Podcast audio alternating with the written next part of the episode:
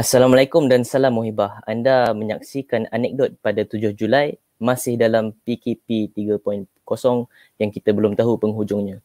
Semoga semua penonton sentiasa tabah dalam keadaan sekarang dan dilindungi oleh Allah Subhanahu Taala. Di anekdot kita membicarakan isu sekeliling politik dan sosioekonomi uh, dan hari ini kita ingin mengambil pandangan panel tentang kredit community. Solusi atau tidak. Anda dianjurkan untuk berinteraksi, bertanya pandangan, memberi pandangan balas. Kami akan menyediakan ruangnya. Seperti biasa, uh, di talian 019-942-5546 atau memberi komentar di ruang komen Facebook atau YouTube yang anda sedang saksikan. Dan kami akan mengangkat pandangan anda dalam siaran kami sekitar 40 minit insyaAllah. Panelis kami hari ini uh, merupakan panelis yang uh, sudah beber, beber, beberapa kali hadir di Dialektika TV. Prof. Dr. Muhammad Nazri Ismail. Beliau merupakan seorang akademia di Fakulti Perniagaan dan Perakaunan Universiti Malaya dan juga merupakan pengurusi gerakan Boycott, Divest dan Sanction Malaysia. Beliau juga telah menulis beberapa buku tentang kesan industri hutang ke atas umat. Apa khabar Prof? Alhamdulillah. Assalamualaikum warahmatullahi wabarakatuh. Waalaikumsalam warahmatullahi wabarakatuh. Sebelum kita ke perbincangan topik hari ini, kami ingin berkongsi sebuah rakaman eksklusif menemu rumah seorang bekas peminjam alung. Uh, Prof boleh mute sekejap. Uh, Encik Sazali. Kita ingin mengucapkan terima kasih kerana beliau berani tampil di Dialektika TV berkongsi uh, pengalaman agar orang ramai boleh mengambil iktibar. Mari kita saksikan. Uh, okay, Assalamualaikum. Uh, saya bekas uh, peminjam alung. Jadi sedikit berkenaan saya, saya menjalankan perniagaan, uh, business in, in IT, dalam perusahaan IT.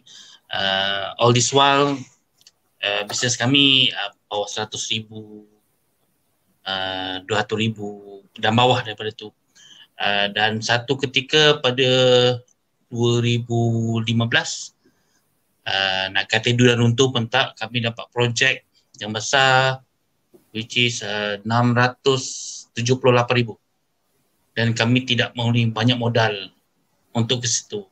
Jadi setelah berusaha itulah titik tolak di mana kami terpaksa menggunakan alung untuk uh, deliver projek kami. Uh, so itu titik tolak bagaimana bermulanya kami mencari alum. Okey, uh, sebenarnya uh, punca uh, kami meminjam alum ialah sebab okey, kami pun tidak besar. Jadi modal pusingan kami pun tak banyak. So dalam sebenarnya kami kami ya kami biasa macam kami saya kenapa sebenarnya kami saya dan uh, business partner saya okay, saya tak mempunyai modal yang besar. Jadi uh, sebelum ni tidak menghadapi masalah di situ dan kami tidak pernah meminjam daripada mana-mana institusi kewangan. So di mana ada projek kami cuba roll mana yang boleh kami uh, buat modal pusingan. So kami elakkan daripada peminjaman sebarang peminjam daripada institusi institusi kewangan lah. Jadi kena pada 2015 tahun tersebut kami ada klien kami syarikat perusahaan kenderaan. Jadi beri kami asal projek tender tu kecil je. Tapi since kami ada rekod yang bagus dengan mereka jadi mereka suruh uh, suruh kami ambil another scope of project which is very high which is menggunakan modal yang sangat besar. Jadi total projek tu sendiri dalam 5 uh, macam sekat 680 678 So dalam tu range uh, kami makan modal dalam 600 ribu time tu. Jadi ya saya dan partner saya uh, okay. Pening pada lah mana kami dah berusaha dah. So untuk deliver tu kami ada tempoh masa 2 bulan sebelum perlu kami deliver projek uh, tu start the project. Jadi kami dah dah berusaha lah. Dah jumpa bank uh, tak perlu sebut nama bank ya. Bank antarabangsa. Tengok uh, bis apa akaun syarikat selama ni kecil batu tiba-tiba ada projek besar. Jadi dia orang find out something fishy. Jadi uh, akaun tu tak kuat. Jumpa local bank ada tiga empat bank empat bank kami pergi. Walaupun interest tinggi kami tak kisah. Janji kami boleh deliver uh, satu masa tu saya under AKPK jadi board of directors tak punya account kewangan uh, penyata kewangan yang kuat. So bank reject. Second bank kata uh, kamu uh, syarikat saya uh, tak pernah meminjam. Jadi tak ada rekod. Jadi tak boleh nak membantu untuk meneruskan pinjaman. Tu ada yang lagi uh, satu ya kamu bisnes kecil-kecilan. Jadi untuk dapat ni untuk satu projek yang besar pun kami tak boleh nak deliver. So kami terdesak. Ada ya total masa ada empat empat lima uh, rasa lima bank. Uh, saya saya tak ada sebut tak hampir tersebut. Jadi kami buntu. Jadi kami jumpa kami juga jumpa orang persorangan yang mampu. So ada yang siap nak margin 30%. Kami projek total up pun berapa persen je kan. So ada yang nak own the company. Tengok history, oh banyak projek, even small projek tapi okay. Why don't you work for us? We buy your company. So macam then no purpose kami menjalankan perniagaan. Jadi ada lain semua macam oh tak boleh ni kau banyak isu lah. Semua takut. Uh, ni boleh bayar ke tak bayar. Dan itulah titik tolak di mana kami terfikir alung. Kenapa alung? Sebab uh, sebelum kami berniaga sebelum kami bekerja dengan syarikat so yalah banyak je ram, banyak syarikat di Malaysia ni yang mem, uh, memanggil uh, atau menggunakan perkhidmatan alok untuk mem, mengutip hutang daripada klien. Banyak sebenarnya. So kebetulan uh, saya punya partner so berkawan bukan berkawan pernah membantu bukan pernah membantu terpaksa ikut along ni untuk mengutip hutang kepada syarikat uh, klien. So jadi daripada situ ada hubungan persahabatan. Jadi kami sebab tu kami tersesak masuk tinggal lagi tiga minggu untuk mendapatkan modal. Jadi kami saya uh, kami cuba uh, menghubungi orang tersebut. Dan kami cerita background uh, projek kami cerita dan kami mulakan duit sebanyak 600 ribu. 650 Lepas tu kami dapat duit sikit pun tak apa Lepas tu tanpa banyak soal dia hanya dengan verbal agreement saja okey dia kata interest time tu dia minta 20% per year dia kata. Ah uh, lepas tu so okey per year. Lepas tu dia kata okey um, kalau you boleh settle awal kita tutup buku Ah, so daripada tu okey bila kami masuk masih lagi balik masa kami tak belum bersetuju on the spot Uh, ambil masa dalam dekat 3-4 hari pula kami berbincang. Jadi bila kami bersetuju, the next day dapat duit. Dua kali dia orang deliver, I mean, bagi cek. So 300 dan 350. Kami dapat 650 ribu untuk menjalankan perniagaan kami. Dan itulah titik tolak dia kami kami diberi tempoh untuk uh, settlekan dalam 5 tahun. So dengan interest 20%. So kami fikir tak apa kita cuba settle dapat ni kita cuba bayar. So okay sebenarnya 650 ribu tu ada balance.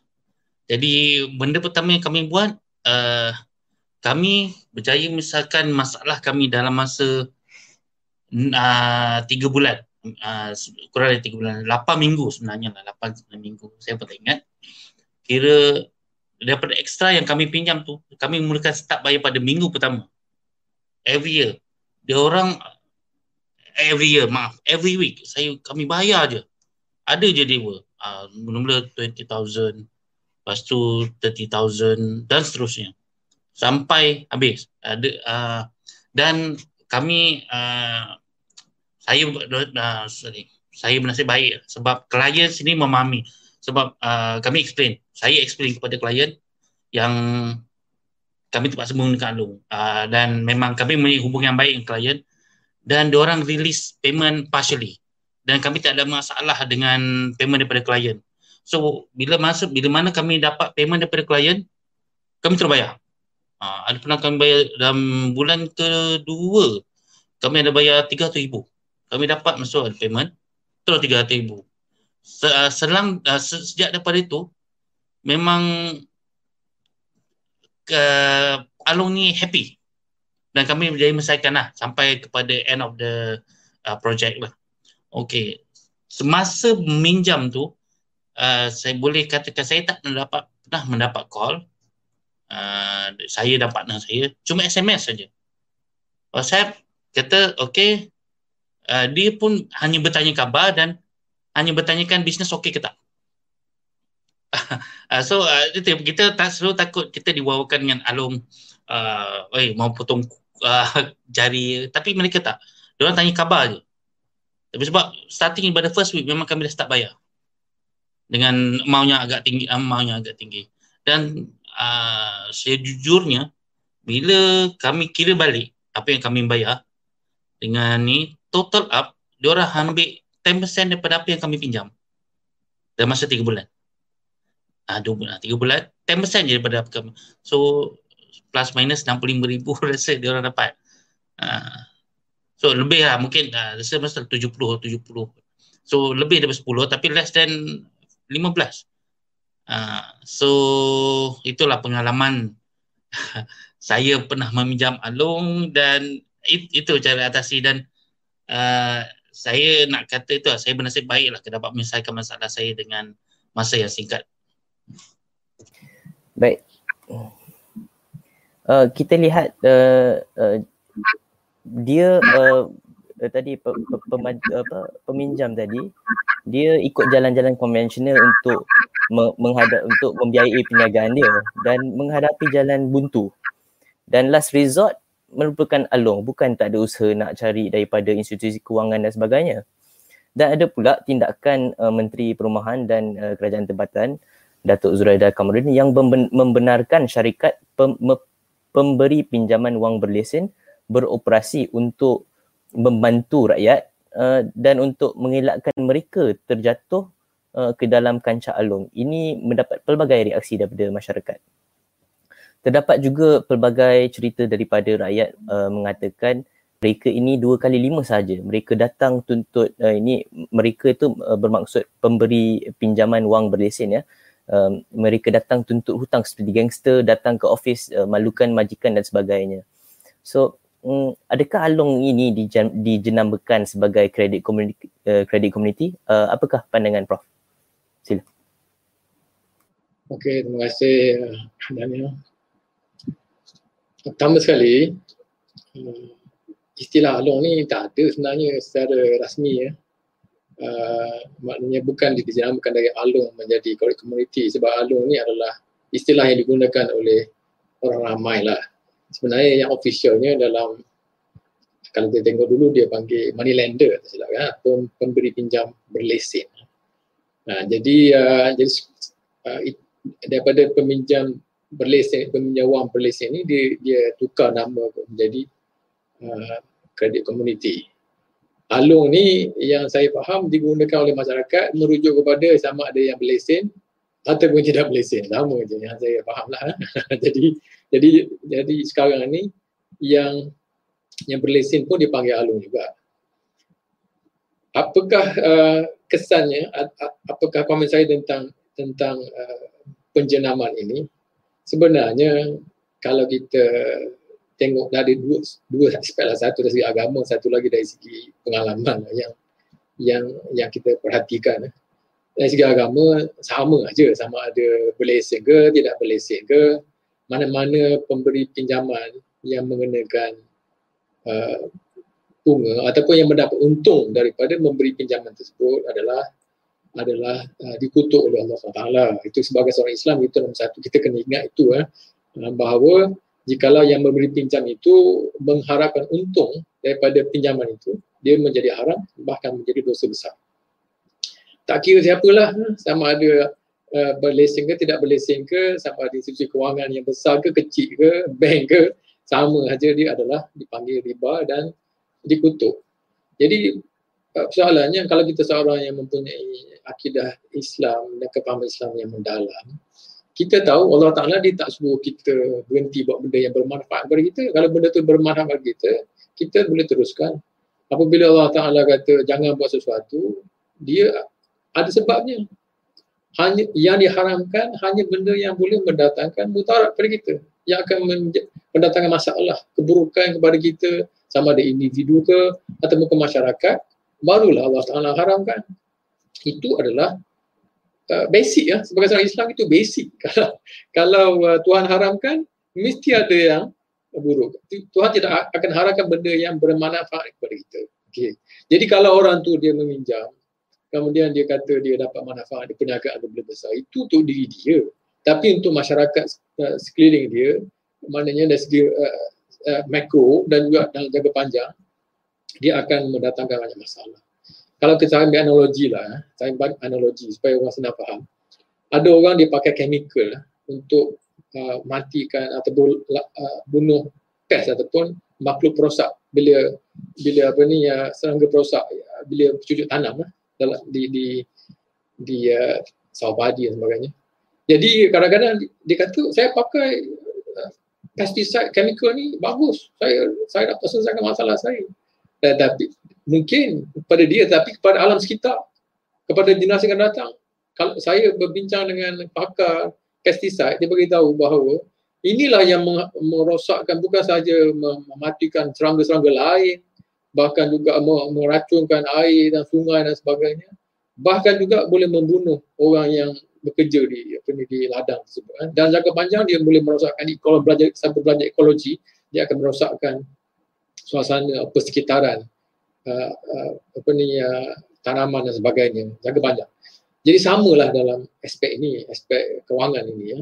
Kadang-kadang orang meminjam tu dia kata dia dapat keuntungan dan dapat maju. Tapi itu untuk diri dia tapi untuk kadang-kadang orang lain pula yang hancur kemudian masyarakat menghadapi macam-macam masalah akibat daripada perkembangan industri hutang ini ya. Jadi uh, kalau kita menjenamakannya, dia tidak akan uh, bermakna bermakna bahawa dia boleh menyelesaikan masalah. Bahkan dia boleh uh, mendatangkan lebih banyak masalah sebab orang tak takut. Sebab kita nak mem- mem- memesan kepada ahli masyarakat supaya jangan dekati industri seperti ini. Industri ini uh, bahaya. Dia tidak mendatangkan manfaat. Uh, dan juga uh, di, dibenci oleh Allah SWT tiba-tiba kita jenamakan dia supaya orang tak takut. Supaya orang rasa friendly. Uh, supaya benda ni adalah benda yang uh, perlu di, uh, dibesarkan ataupun dipopularkan dan sebagainya. Ini ini sudah pertentangan bukan sahaja dari segi Islam bahkan juga dari segi uh, dari segi ekonomi pun sebenarnya kalau kita kaji, saya memang mengkaji ekonomi apabila sebuah masyarakat terjebak dengan masalah hutang ni ya, dia akan berkembang. Dia akan berkembang dan dia akan menghadapi berbagai-bagai krisis. Uh, jadi saya ini panjang cerita lah kan. Saya ada beli buku hutangnya. Uh, jadi masyarakat di mana dia uh, berkembang dengan uh, berdasarkan kepada hutang dia nampak okey bermula tapi lama kelamaan dia akan menghadapi berbagai masalah. Sama ada krisis ekonomi ke seperti kita tengok di Amerika Syarikat subprime problem ataupun dari segi masalah lain. Masalah sosial uh, masalah uh, apa ni kos kehidupan yang semakin tinggi masalah uh, uh, apa ni uh, gap antara yang miskin dan kaya bertambah besar dan sebagainya jadi itu nantilah kita boleh bincang kalau ada masa nanti ya yeah. ya. Betul. Um, uh, saya saya juga uh, kita mendapat pandangan daripada Prof bahawa uh, keseluruhannya eh, bukannya alung kredit komuniti sahaja yang berbukan uh, satu macam bila kata pandemik tapi uh, secara keseluruhannya uh, termasuk peminjam uh, komersial pun adalah sebahagian daripada masalahnya. Mungkin um, Prof boleh um, sentuh sikit uh, tentang um, sebab orang orang takkan orang susah nak faham uh, perkara ni. Um, bila kita sebut sebab at the end of the day orang akan orang akan tanya uh, saya kena ada duit untuk survive. At the end of the day the only ni is your dollar. Jadi apa pandangan prof uh, tentang uh, pendapat macam tu okey terima kasih. Sebenarnya kalau kita kaji sejarah peradaban manusia industri hutang uh, secara besar-besaran ini hanya berlaku di Eropah, bermula di Eropah turun ke 15 ke 16 gitu eh. Sebelum itu manusia uh, berkembang, ekonomi berkembang tanpa industri hutang sama ada dari segi uh, alung ke ataupun perbankan ke dia berkembang. Tak ada masalah bahkan kalau kita tengok uh, zaman Rasulullah SAW ekonomi Rasulullah SAW uh, uh, ekonomi Madinah ekonomi negara uh, negara Islam di bawah pemerintahan Islam Rasulullah SAW pada saat ekonomi dia berkembang. Tidak ada masalah. Tanpa beramal dengan riba. Kenapa kita kata mesti ada? Kenapa orang zaman dahulu boleh hidup tanpanya? Ha, jadi ini kita kita masalah menidakkan fakta sejarah yang mengatakan bahawa sebenarnya beratus-ratus tahun uh, peradaban Islam berkembang tanpa adanya industri riba. Macam mana boleh berlaku? Nah, jadi sebenarnya boleh. Yang yang mengatakan uh, apa ni uh, mesti ada tu dia dia sebenarnya kadang kalau kita perhatikan kebanyakannya adalah uh, memang sengaja mencari sebab untuk mengatakan bahawa ia perlu. Sebagai contoh, kalau kita tengok setengah orang kata, saya tak boleh kahwin lah sebab uh, tak cukup duit. Saya terpaksa pinjam daripada bank untuk buat kahwin. Itu pilihan dia. Pilihan dia untuk mengadakan kenduri besar-besaran. Kalau kalau ikut hati, nah, kalau apa ni uh, ikut nafsu, seratus ribu tak cukup. Kan? Uh, terpulang pada pada ini tersebut. Kalau orang setengah orang dia buat lima ribu boleh boleh buat kuliah kahwin. Atas dia lah. Pilihan dia. Jadi sama dengan membeli kereta dan sebagainya kalau setengah orang dia kata tak boleh kereta saya kereta ni tak cukup duit. Berapa? Rupanya nak beli kereta uh, BMW ke kereta mewah, satu ribu tak cukup. Tapi kalau orang tu kata dia nak kereta aja, kalau orang yang apa ni uh, apa, uh, orang yang kerja pasal malam tu dia okay, dia beli kereta lima ribu sekarang ni kata boleh beli tak ada masalah. Banyak kereta bawah lima ribu pun ada sekarang ni kan. Saya pun ada pakai kereta yang bawah lima ribu harga dia sampai sekarang saya pakai tak ada rosak apa-apa pun. Jadi sebenarnya bila orang tu kata dia terpaksa, terpaksa tu sebenarnya saya tak boleh terima lah. Kalau dia kata untuk berniaga tu kan, ada cara untuk berniaga tanpa meminjam. Uh, kawan kita kawan kita tadi telah meminjam dengan Alun. Dia pergi ke bank, dia, dia tak dapat bank, dia pergi ke Alun. Ada cara lain, cara mudarat masyarakat, kena, kena, kena usaha sikit lah, kena usaha kan. Uh, orang yang memang ada perancangan untuk berniaga berdawal, dia akan simpan duit dia. Dia akan cari uh, pengalaman, kemudian dia ada network orang-orang yang kenal dia Uh, jadi lama kelamaan dia dah bina dia dia bina network dia dan dia akan simpan duit dia uh, dan dan dengan itu dia boleh berniaga tanpa uh, tanpa meminjam benda. Dan saya kenal ramai yang seperti itu kan. Jadi dengan itu dia boleh mengelakkan uh, daripada meminjam pada mana-mana pihak. Kan.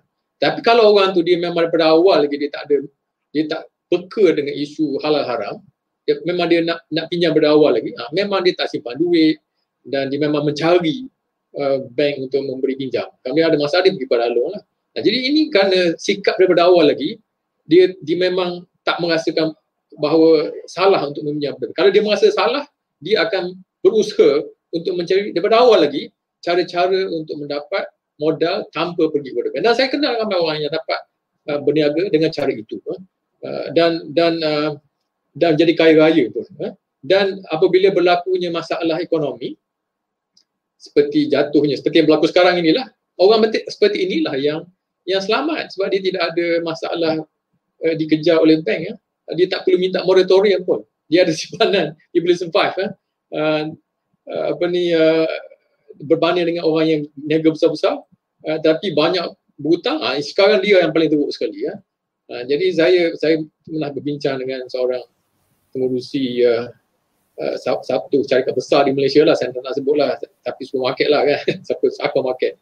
Dia kata kalau nak berniaga kena pinjam, tak boleh lah buat kita nak buat besar dan sebagainya. Saya kata, saya bagi nasihat, masa tu saya bagi nasihat kepada orang yang mendengar tu masuk di sini lah, saya kata bahawa kita sekarang tak boleh jamin perniagaan kita akan sentiasa okey ya. Dalam kehidupan kita, kita tak tahu apa akan boleh berlaku. Pada masa tu belum berlaku COVID lagi sebenarnya kan.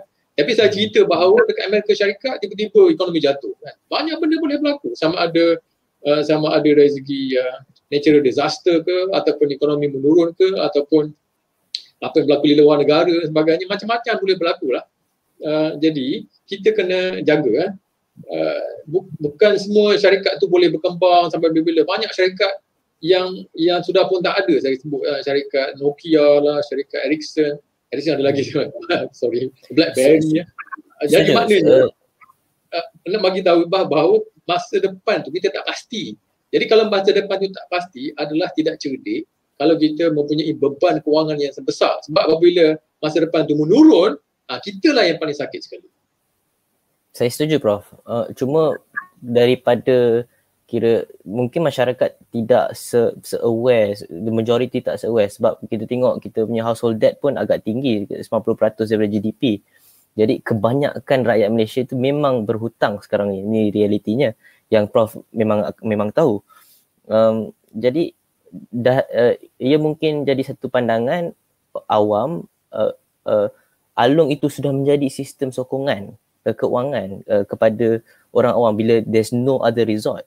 It that, mean, that means uh, uh, itu melegitimize atau menormkan uh, apa alung ini. Uh, apakah uh, ada prof ada sistem sokongan keuangan yang ataupun uh, yang boleh dicadangkan dalam uh, sesi ini? Okey. Uh, saya sebut tadi ada dua aspek kan kalau kita nak tengok kepada orang yang perniagaan ataupun orang-orang yang yang uh, household debt. Kalau household debt, kalau dia untuk untuk kehidupan uh, sehari-hari, memang tak perlu pun dia berhutang, tak perlu. Uh, kecuali kalau dia uh, mengukur baju, baju di badan orang lain. Uh, itu dia dia berhutang lah. Uh, dan memang masalahnya sekarang ni industri hutang ni dia sentiasa berkembang dan dia sentiasa mengajak ataupun cuba mempengaruhi masyarakat supaya berbelanja lebih daripada yang dimampu. Ini yang kita kena didik oleh masyarakat. Sebenarnya kalau kita orang Islam, kita baca Quran sentiasa, kita akan sedar, kita akan sentiasa dididik. Masalahnya masyarakat kita uh, tidak tak banyak baca Quran dan uh, tidak ataupun baca Quran tapi tak mengkaji Ah, atau bertadabur dengan isi Quran tersebut. Kalau dia baca dan bertadabur, memang jelas bahawa ini tidak dibenarkan oleh Islam. Apabila orang bagi pinjam bagi kita dan dia mengharapkan keuntungan, salah. Itu adalah dosa besar. Jadi hanya memberi hutang untuk membantu sahaja yang dibenarkan dalam Islam. Kalau dia mengharapkan keuntungan, salah. Orang yang meminjam pun salah juga. Kalau dia daripada awal lagi dia ada sikap itu, maka dia akan uh, mengelakkan daripada dia akan cari daripada awal lagi. Jadi orang dia akan cari alternatif yang halal eh. Kalau dia dia apa ni untuk uh, kesutukan memang susah. Ada saudara marga dan sebagainya akan kemudian masyarakat mesti dididik pula bahawa dia kena membantu orang yang susah. Ini yang ini yang tidak ada dalam masyarakat kita. Oleh kerana kita terlampau masyarakat kita telah dipengaruhi oleh sistem barat dan juga nilai-nilai barat jadi dia dah jadi satu no, uh, benda yang normal. Orang kalau nak duit pergi ke bank. Dan orang okay. yang lain tidak membantu saya, orang yang lain. Saya rasa saya jadi, pernah lihat uh, betul. Saya pernah lihat sekali uh, uh, Aeon Credit uh, punya iklan rasanya boleh ditawarkan uh, hut, uh, hutang untuk berkahwin oh, sehingga RM90,000. Ah, so, tapi inilah uh, orang nampak di surat khabar dan di Facebook hari-hari iklan tu. Macam mana kita nak elak uh, apa dia, pandangan apa? Saya cerita pengalaman seorang driver di Universiti Melaya. Dia nak beli motosikal, dia pergi bank uh, harga motosikal RM5,000 je dia nak finance. Uh, apa ni uh, pegawai bank tu bagi tahu dia kenapa kenapa tak pinjam RM20,000? Eh dia kata saya nak pinjam RM5,000 je. Tapi bank nak bagi RM20,000. Eh kata saya kenapa saya perlu oh, awak pakailah duit itu untuk buat apa-apa kan? Pergi cuti ke pergi beli buat renovation macam-macam kan dia dia hasut uh, menghasut uh, peminjam tu supaya pinjam lagi. Sebab dia nak keuntungan. Ini masalahnya. Kita ada satu industri yang haram ni yang sentiasa dia nak keuntungan dia keuntungan dia pada orang banyak berhutang. Kalau orang kurang berhutang dia tak ada keuntungan. Ya, jadi ini masalah dia kan? Uh, sepatutnya dalam Islam uh, kita kita digalakkan untuk jangan berhutang Ha, jangan berhutang. Jadi kalau kita memberi hutang untuk membantu saja, bukannya untuk mendapat keuntungan. Tapi sekarang kita dah menghalalkannya. Jadi orang yang jadi industri dan industri ini sentiasa ingin berkembang dan dia bersaing antara satu sama lain. Nah, ini masalahnya. Jadi jadi uh, yang uh, dia pun nak selamat uh, adalah market niche. Market niche ni lah untuk alung dan juga pemberi pinjam berlesen ini kan. Jadi dia dah jadi satu sistem besar dan dan apa yang sepatutnya berlaku iaitu saling membantu. Kemudian kalau orang niaga ada mudarabah masyarakat jadi uh, jadi kaedah itu dia dia tidak berkembang. Sebenarnya dalam Islam kalau nak berniaga adakan mudarabah dan musyarakah. Uh, atau maknanya uh, mengambil risiko kita melabur dan mengambil risiko. Jadi oleh kerana uh, sistem utang ini ataupun industri utang ini dah ada dan berkembang besar, jadi orang dah tak tak tengok kepada kemudaran masyarakat ni. Orang yang meniaga pula, dia kadang-kadang dia rasa optimistik, dia tak nak dia tak nak kongsi untung dia. Dia dia kata dia akan dapat bisnes dia bagus ni. Dan oleh kerana itu, dia nak untung untuk diri dia je kalau dia berkongsi dengan orang lain, terpaksa share nanti. Jadi dia tak nak share. Ya? Nah, ini masalah. Dia tak nak share kerana dia, mana dia rakus tau.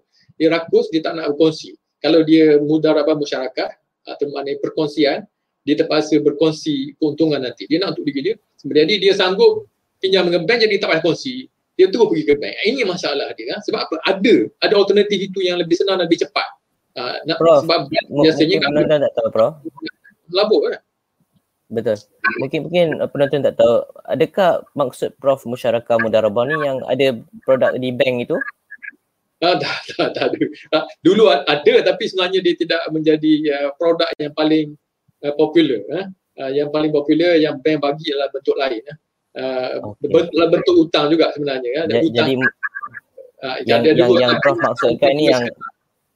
Baik, Uh, okay. Uh, yang melabur lah ada sebenarnya ada syarikat yang sanggup melabur kan yang dipanggil venture capitalist ada kan kemudian hmm. ada crowdfunding sebagai contoh crowdfunding ada orang boleh uh, melabur dengan cara crowdfunding uh, pun ada juga dia ada institusi sebenarnya yang tapi dia yang orang yang meniaga ni kadang-kadang dia nak cepat uh, dan dia tak perlu explain dengan ni. Macam tadi kan cepat kan dia dia dapat. Berapa hari je dia dapat uh, 600 ribu. Uh, jadi ini alternatif yang dibenarkan jadi dia ambillah yang ada itu kan. Ha, sebenarnya bahaya untuk dia. Kalau apa-apa jadi sekarang ni kalau covid bayangkan apa jadi banyak mana syarikat dah, dah tutup uh, sekarang ini kerana kerana masalah kewangan berhutang ke bank lah sebenarnya. Tak boleh survive baik uh, sekejap uh, saya rasa uh, kita ada panggilan daripada Encik Sazali tadi uh, yang rakam uh, yang yang bekas peminjam Along dia ada dia nak masuk siaran kita ke? Betul. Okey. Uh, boleh boleh studio bawa masuk um, cik cik uh, cik Sazali. Mungkin hello. Okey. Mungkin mungkin belum lagi ya. Okey uh, kita dapat uh, maklumat last yang uh, Cik Sazali belum lagi nak masuk.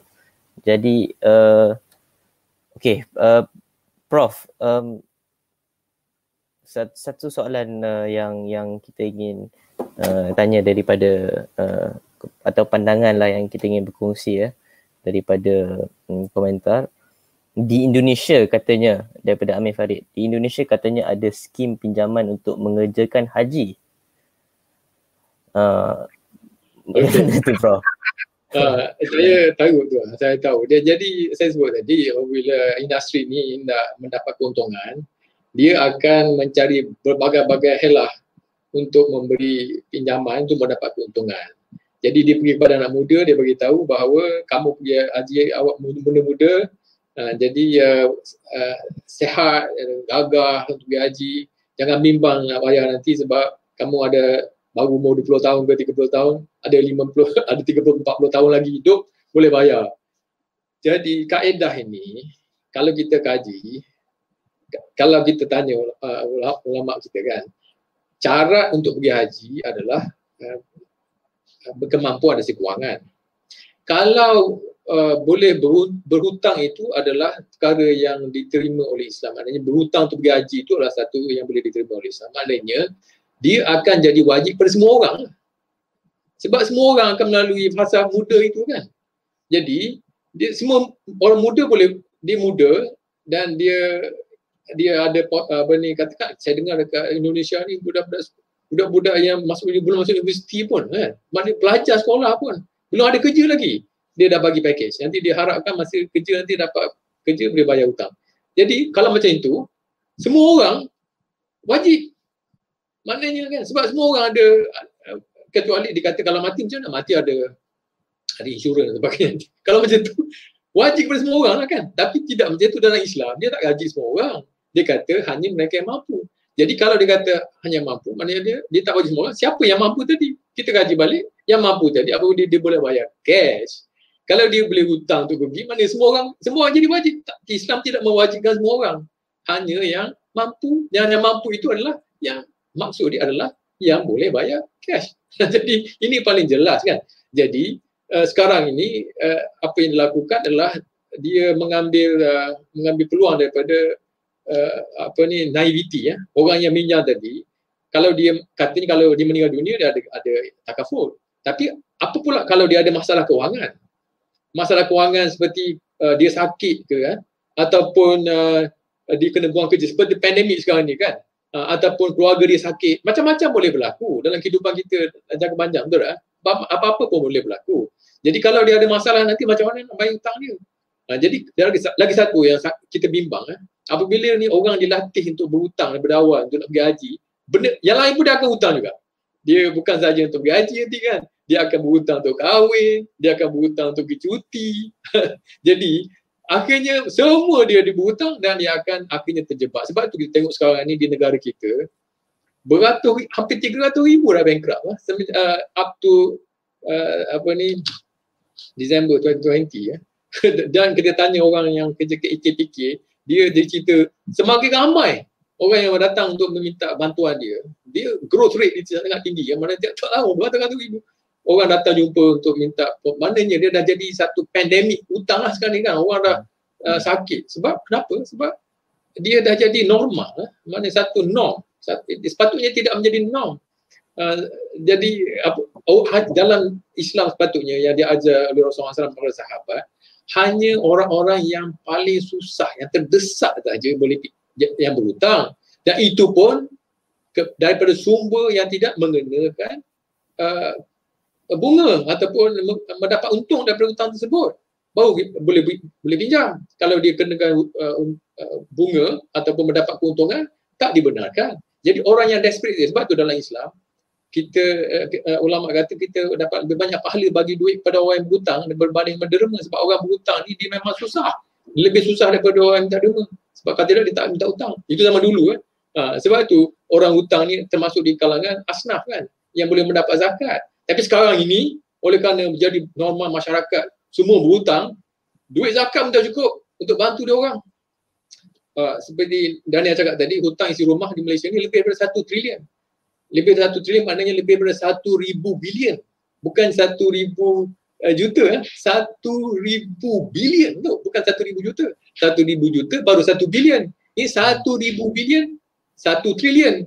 Nah, maknanya lebih daripada satu ribu bilion. Banyak mana tu? Uh, uh, uh, zakat yang kita boleh uh, kutip satu tahun uh, berapa ratus uh, berapa ratus juta kalau Kuala Lumpur dia dapat beratus juta je kan tak sampai satu bilion. Maknanya semua sekali mungkin 3 4 bilion je uh, zakat boleh kutip tapi hutang isi rumah bukan bukan seratus, bukan dua ratus, ribu bilion.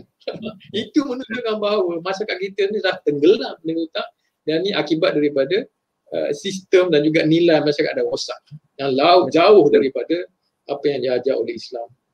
Betul, uh, jelas kita nampak yang paper currency note coins kita ni hanya 5% je uh, yang yang bank negara uh, create eh. yang lagi 95% tu uh, sebenarnya adalah uh, bank money ataupun loan apabila bank memberikan uh, pinjaman uh, uh, duit tu tercipta benar eh bro okay, mungkin saya tambah sikit uh, uh, bahawa ada orang kata bahawa uh, alung paling teruk sebab dia kena betul alung tu teruk sebab dia kena bunga yang tinggi kan uh, kalau yang mungkin tidak berlesen saya dengar 10% sebulan uh, yang yang sebut tadi yang berlesen mungkin uh, 20% tadi kan 20% setahun tapi yang alung yang tak blessing lagi tinggi lah.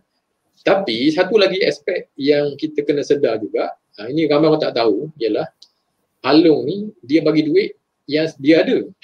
Tetapi sistem perbankan dia memberi hutang daripada duit yang dicipta daripada atas angin kata maknanya from thin air. Jadi penciptaan wang yang banyak sebenarnya berlaku oleh sistem, industri perbankan yang yang yang dilis maknanya yang legal lah dari segi legal perbankan adalah legal. Ya, tapi dia mencipta wang baru setiap kali dia memberi hutang.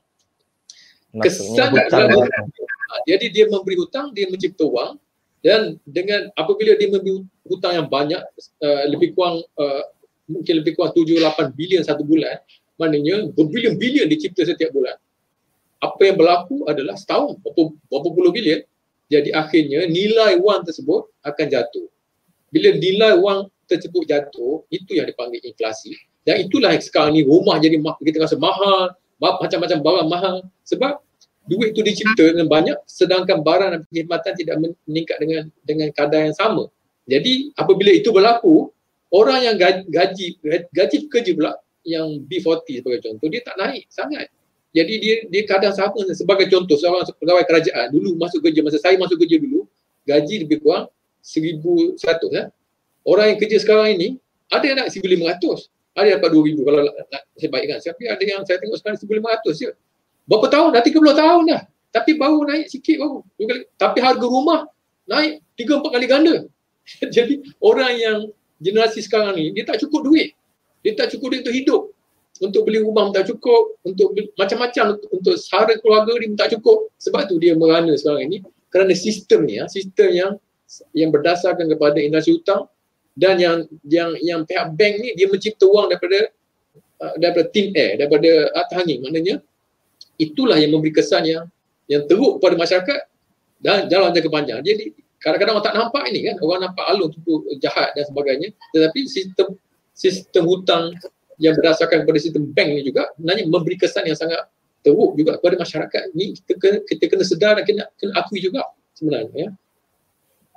Baik Prof, uh, kita, uh, kita, uh, kita punya um, uh, perbualan tadi bersama uh, Encik Sazali. Uh, sekarang Encik Sazali bersedia untuk masuk ya. Assalamualaikum Encik Sazali. Ah, Waalaikumsalam. Ya, uh, Cik Salih, Salih merupakan uh, terima kasih kerana berani tampil di uh, dialektika ya. Um, uh, Cik Salih merupakan bekas peminjam alung. Mungkin Cik Salih ingin menyampaikan satu saranan kepada penonton kita semua um, uh, dan dan uh, uh, tentang uh, pengalaman yang yang uh, Cik tadi uh, alami ya uh, dan cuba nasihati kepada penonton kita apa yang patut uh, dilakukan jika uh, Cik Sazali ada uh, peluang kedua ataupun uh, tidak tidak lagi uh, bertemu dengan Along. Sila Cik Sazali. Uh, Assalamualaikum Prof. Uh, dan Daniel.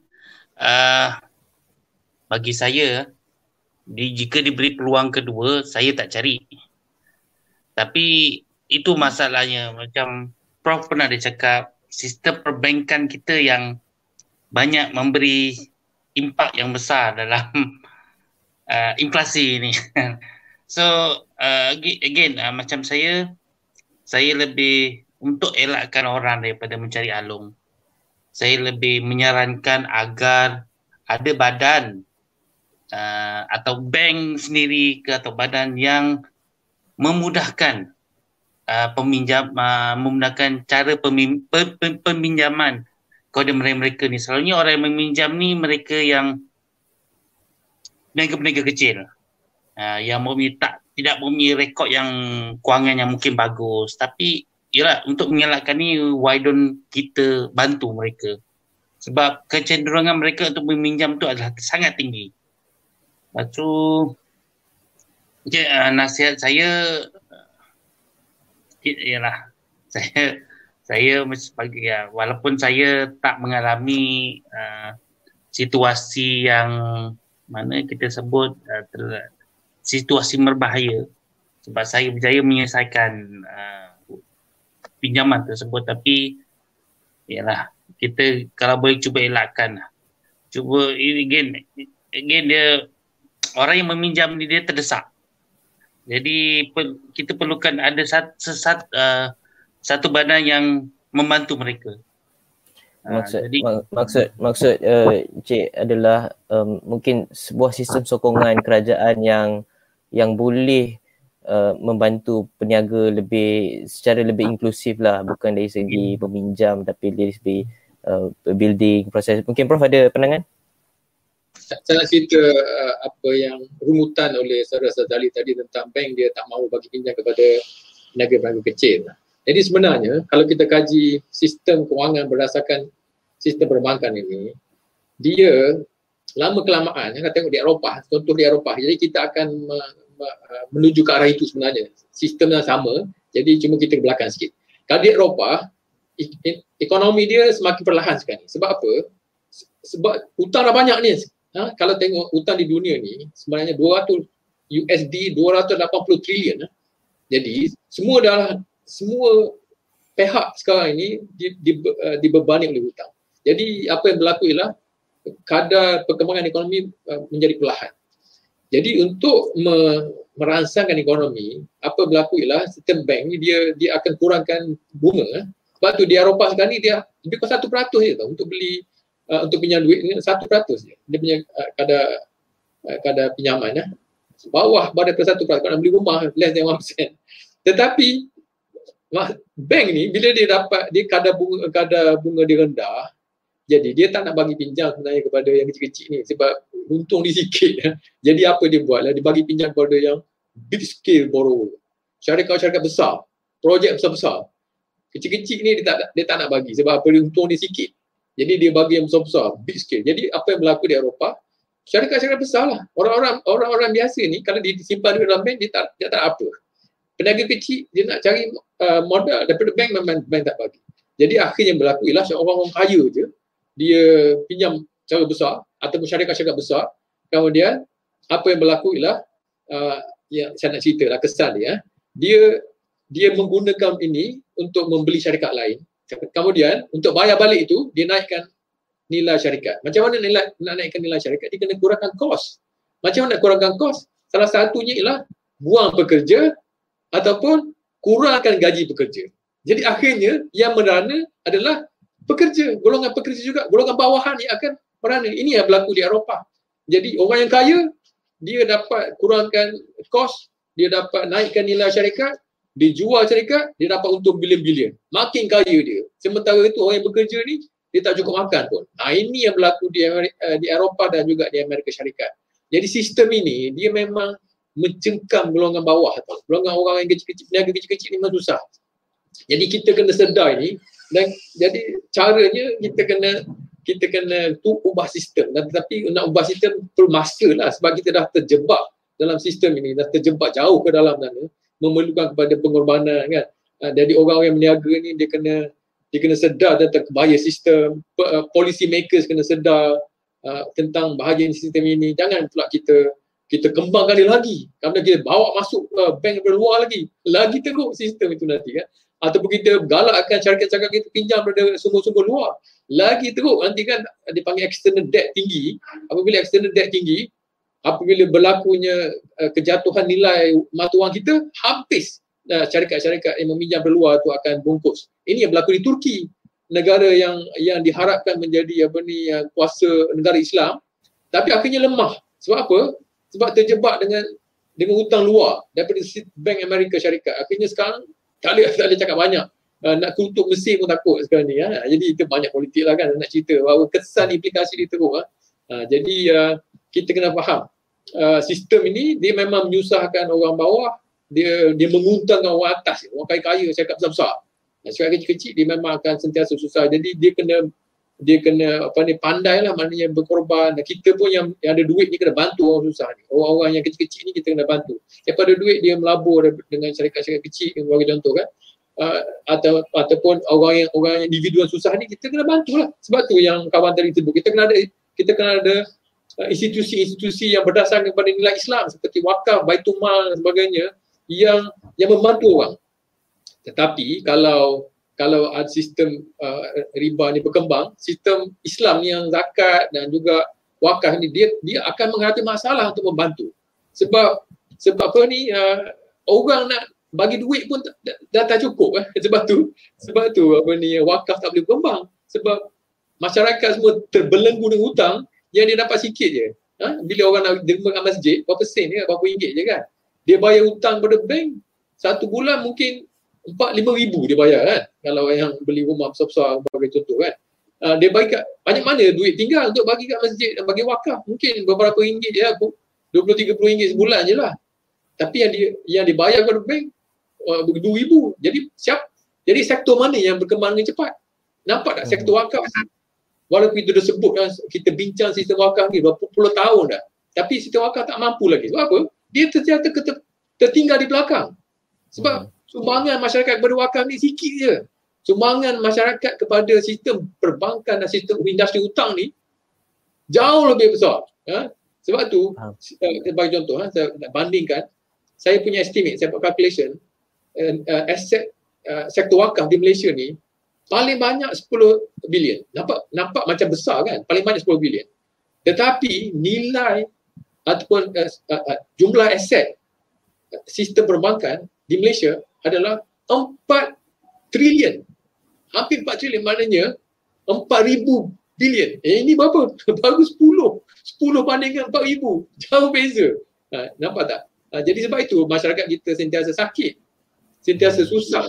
Ha, uh, kalau di zaman Islam ni uh, hospital free, sekolah free. Sekarang ni hospital mahal, hospital private lah kan. Eh? Uh, apa ni dan dan juga sekolah-sekolah private pun mahal kan. Akhirnya semua bergantung kerajaan. Kerajaan pula berhutang lagi sampai ke hampir satu trilion dan mengembangkan lagi sistem ini dan menguntungkan lagi orang-orang kaya yang yang apa ni memiliki saham dalam sistem industri hutang ni. Dia lah paling kaya, makin kaya makin kaya. Jadi ini kita kena sedar dan masyarakat jadi bukan setakat masalah alung yang tidak berlesen je sekarang ni ataupun ataupun alung berlesen ni. Dia masalah industri hutang. Uh, yang yang yang pemainnya adalah alung uh, dan juga uh, yang berlesen tak berlesen dan juga apa ni uh, lenders seperti perbankan dan sebagainya. Sama lebih sama berlaku. Okey. Kita kita masih prof uh, atas pandangan tadi uh, prof menggambarkan bahawa uh, sistem uh, apa bahawa masalahnya adalah sistemik dan hanya perubahan uh, total monetary reform hanya boleh membawa keadilan kepada semua orang. Tapi kita berbalik kepada soalan uh, di Facebook ya uh, daripada Cik Sunshine.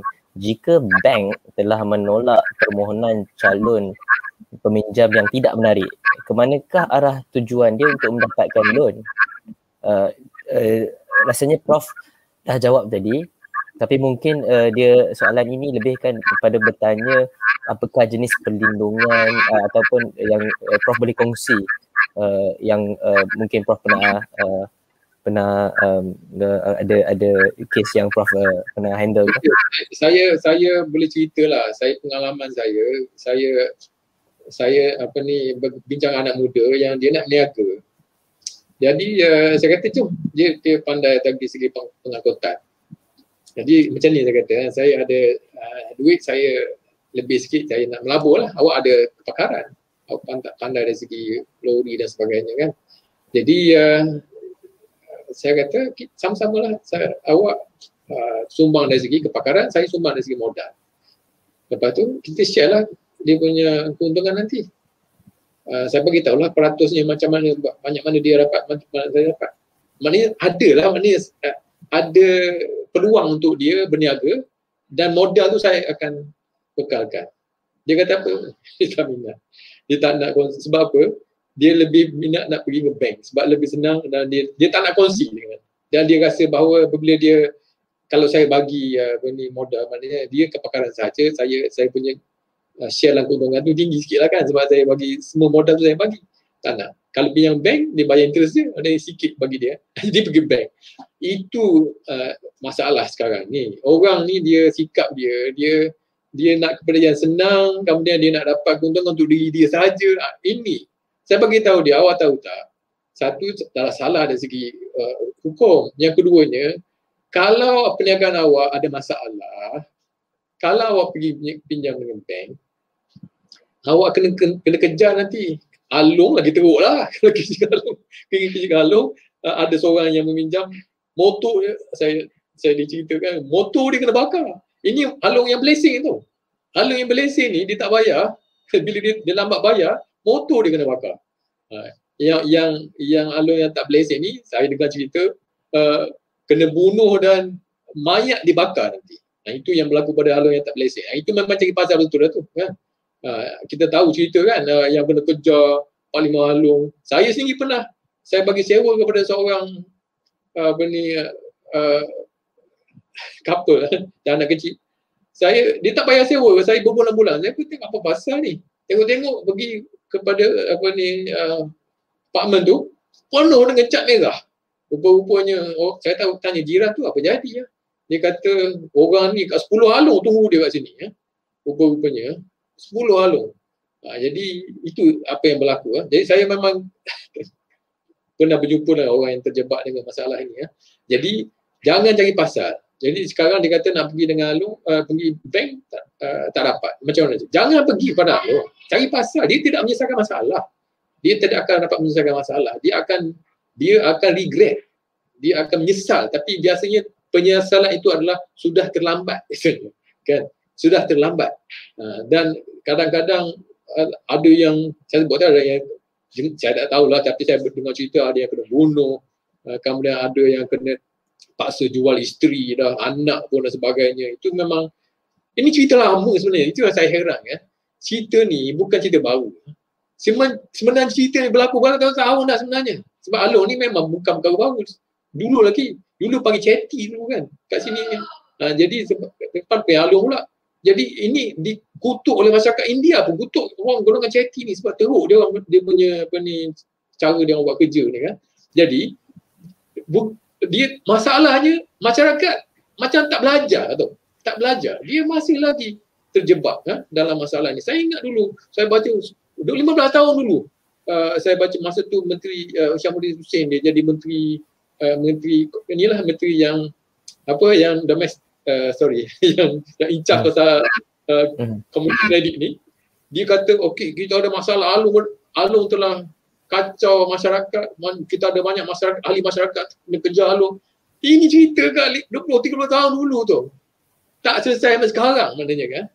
Jadi itu yang sedihnya masyarakat kita dia tak belajar. Okey kalau kalau dia dah ditolak oleh bank, jangan pergi galuh. Carilah yang maknanya uh, sama ada uh, ini yang saya kata tadi kan kalau dia dah kalau dia dah ada perancangan awal lagi dia dah ada simpan duit, dia ada network dan sebagainya. Itu kita kena ajar anak muda kita. Kalau you ada niat untuk berniaga, dia kena simpan daripada awal. Eh?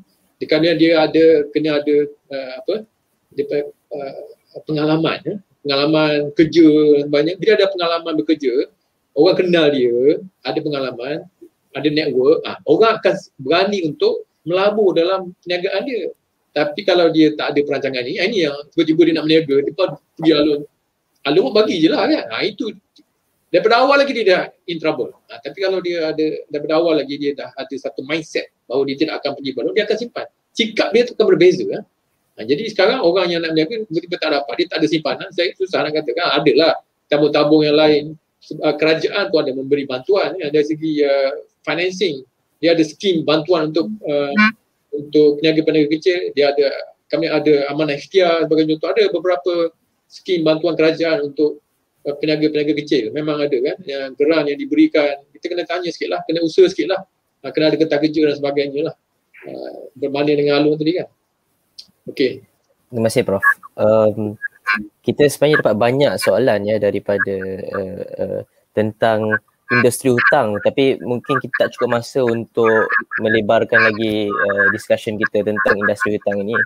Uh, uh, mungkin uh, kita mungkin kita boleh uh, boleh prof uh, mungkin bagi rumusan um, dan um, berkongsi uh, ada ada ada adakah uh, uh, so, pasal hal ini uh, ada jalan penyelesaian jangka masa panjang uh, uh, dan um, dan pendek uh, dalam situasi uh, keadaan-keadaan kita sekarang? Okay, terima kasih. Sebenarnya kita tak ada pilihan. Sebenarnya kita tidak ada pilihan sebab masyarakat kita semakin susah kerana kita terjebak dengan industri hutang ni yang dibawa oleh penjajah. Dulu masyarakat kita tak macam ni. Bapak Datuk saya beli rumah cash je. Dia, dia, dia kerja cikgu je. Dia tak ada university degree pun. Tapi dia boleh beli rumah dengan duit simpanan bayar cash. Sebab rumah tak mahal. Sebab sebab apa? Sebab pada masa itu sistem industri hutang ni dia tak tak besar ataupun tak wujud lah atau kecil ya. Jadi sekarang ini dia dah jadi besar. Sekarang ni tengok kita dengar baru ni nak beli rumah pun kena sikim kena dua dua generasi bapa dengan anak kena hutang baru boleh beli rumah. Uh, yang berjaya grup uh, bagi uh, tawaran baru ni kan. Dua generasi. Nampak tak sampai 60 tahun hutang. Sebab uh, bapa dan anak uh, ni jadi peminjam menunjukkan bahawa keadaan kita semakin teruk. Saya saya nak cerita sebelum ni ya, sebelum saya pergi ke Bali ni, apa yang berlaku di Eropah. Di, ini ini mungkin berlaku pada kita. Saya cerita sikitlah. Eh. Saya pergi berbincang dengan seorang pembeli rumah di Eropah, dia kaya. Dia kecil, dekat Eropah sebenarnya, kat Zurich, orang tak beli rumah dah, mahal sangat. Uh, hanya lebih kurang 30% saja yang beli rumah. 7% kat Zurich tu dia, dia sewa je. Kenapa? Tak mampu, mahal sangat. Ha, lebih teruk daripada Malaysia lagi ya. Jadi saya jumpalah yang yang beli rumah tu. Saya tanya macam mana awak boleh beli rumah? Dia kata satu saya saya keluarga kaya. Orang lain tak boleh beli rumah sebab apa? Tak ada tak cukup duit. Jadi saya keluarga kaya saya bolehlah beli rumah. Kemudian saya tanya dia, bila awak nak selesaikan uh, hutang awak ni beli rumah ni satu juta uh, Swiss francs eh? Dia kata pendek cerita dia bagi tahu saya dia sebenarnya tak akan selesaikan hutang dia. Eh saya kata macam mana awak macam mana awak pinjam tak selesaikan hutang? Rupa-rupanya oleh kerana Eh, interest rate, interest rate saya sebut tadi murah lebih daripada satu peratus. Ha, tapi dia harap dengan satu, satu juta. Boleh buat rumah satu juta, satu banglo satu juta punya price. Maknanya empat juta uh, duit kita. Lebih kurang gitulah, lima, empat lima juta. Jadi, apa berlaku ialah, dia kata, saya kalau saya bayar hutang saya kepada bank setiap set, apa ni, untuk selesaikan, ha, untuk selesaikan hutang, saya tak boleh hidup. Susah. Jadi apa berlaku ialah, bank finance 70%, saya 30%, bayar 30% duit saya, 70% bank finance dan sampai interest atas yang 70%. Maknanya lebih kurang 700 ribu Swiss franc lah. Dia akan bayar interest setiap bulan maknanya. Untuk pokok tadi dia tak akan selesaikan. Dia kata dia akan bank akan sentiasa memiliki 70%. Sampai bila? Sampai bila-bila dia kata. Jadi anak awak macam mana? Anak saya dia boleh duduk sini kalau dia boleh bayar interest. Kalau dia tak dapat bayar interest, rumah ni bank akan ambil lelong. Jadi Uh, bank akan sentiasa memiliki rumah tu sampai mana anak dia pun duduk hanya memiliki 30% rumah je. 70% masih lagi dalam bank. Sampai anak cucu lah, sampai bila-bila lah ke maknanya macam tu. Maknanya bank memiliki semua rumah-rumah di Switzerland. Orang orang kalau dikata dibeli rumah tu, dia hanya membeli 30% dari rumah saja sebenarnya. Dia tak membeli ah, itulah yang akan berlaku di negara kita pada masa akan datang. Sebab apa? Rumah akan menjadi sangat mahal. Sekarang dah mahal sangat kan? Dua, dua generasi. Jadi saya nak bagi tahu bahawa dengan sistem yang kita amalkan sekarang ini anak cucu kita akan menjadi lebih susah kehidupan dia. Semua mahal. Okey? Semua mahal. Sebab itulah kadar kadar kelahiran anak pun sekarang ni dah jatuh dulu orang datuk nenek moyang kita boleh dapat lima orang anak tujuh orang anak sepuluh orang anak pun ada kan tak ada masalah. Dia boleh dia boleh sara. Sekarang ni kalau kita tanya oh, macam mana sepuluh orang anak? Satu dua pun dah takut dia kata. Sebab tu dah jatuh sekarang ni kadar kelahiran eh, fertility dia panggil fertility rate di Malaysia sekarang ni satu lebih kurang 1.3 je.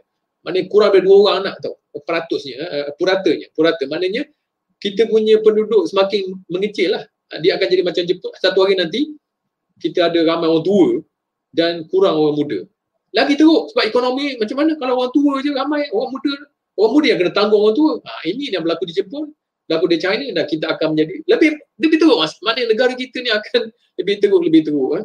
Uh, jadi kita tak ada tidak ada uh, choice, tak ada pilihan. Kita kena tukar.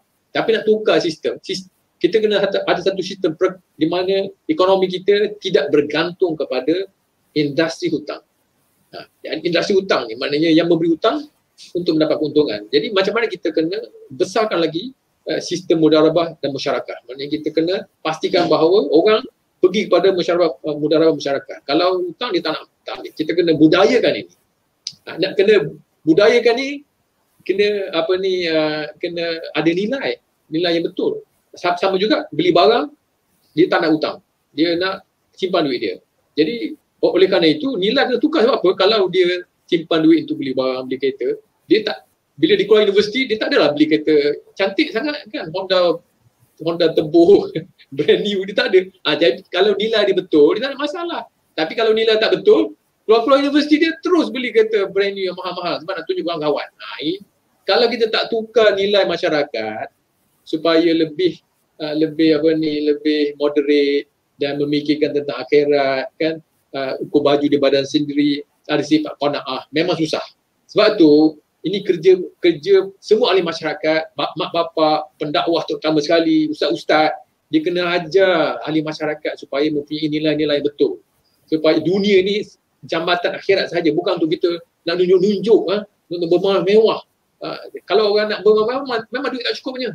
Uh, jadi kita kena ajar supaya nilai yang betul. Apabila nilai yang betul ni, nilai yang betul akan menjadi asas kepada sistem yang betul.